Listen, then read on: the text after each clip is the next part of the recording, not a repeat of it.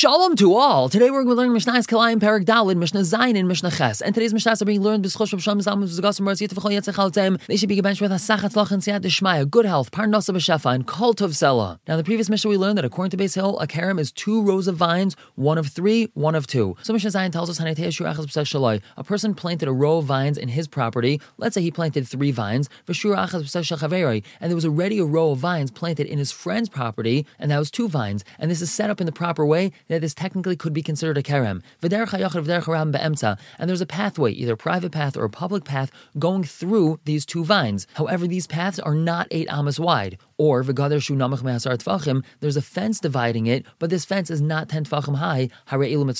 So then these two rows of vines are mitzdarf and they are considered a kerem. And therefore, if either he or his friend would like to plant something near these vines, they would have to treat it like a kerem, and they would have to leave the requisite amount of space for a kerem. However, let's say gavayim hasar tfachim, this fence was taller than ten tfachim, and mitzdarfais, so then it's not mitzdarif because the fence is a partition and it divides these two rows of vines. Now, Rabbi Huda, Rabbi Huda says, im ersam nilamala, if he took these vines and he put them on top of the fence and then they got intertwined with each other, hare ilim mitzdarfais, then they are mitzdarif if they do combine to be considered a vineyard, even though there's a fence in between them that's ten tfachim tall, since they're intertwined at the top of the fence, they're considered like they're connected and they're a kerem. And moving on to Mishnah Ches with another similar idea. A person had two rows planted next to each other. He had one row of three vines, one row of two vines. If there isn't eight amas in between them, he's not allowed to plant anything in between them because this is considered a kerem. There's less than eight amas in between these two rows of vines. The whole thing is a kerem. Now, hayu shalish, let's say he had three rows of vines planted next to each other. He has a kerem. So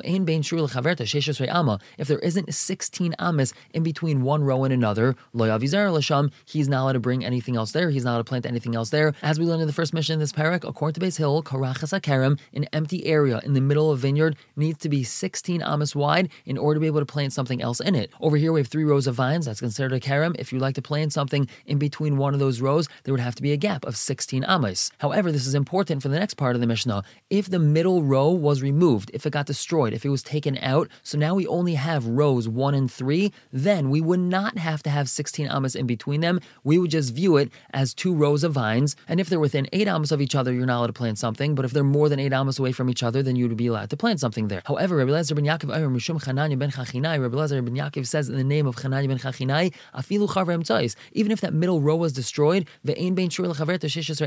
if there's not 16 amas in between row number one and row number three, you're not allowed to plant anything else there. Even if originally you would have taken these rows one and three and planted them pretty far apart from each other, it would be mutter to plant something else there if there was eight amas in between them. Now that these two rows, number one and number three, had started out with a third row in between them, there was rows one, two, and three, and all those three rows together were considered a vineyard, and you would have had to have 16 amas of empty space to plant something else in between. Even though that middle row is taken out, we still require 16 amas in between rows one and three to be able to plant something there. We're going to stop here for the day. Pick up tomorrow with Mishnah Tes and Parak Hey Mishnah Aleph. For now, everyone should have a wonderful day.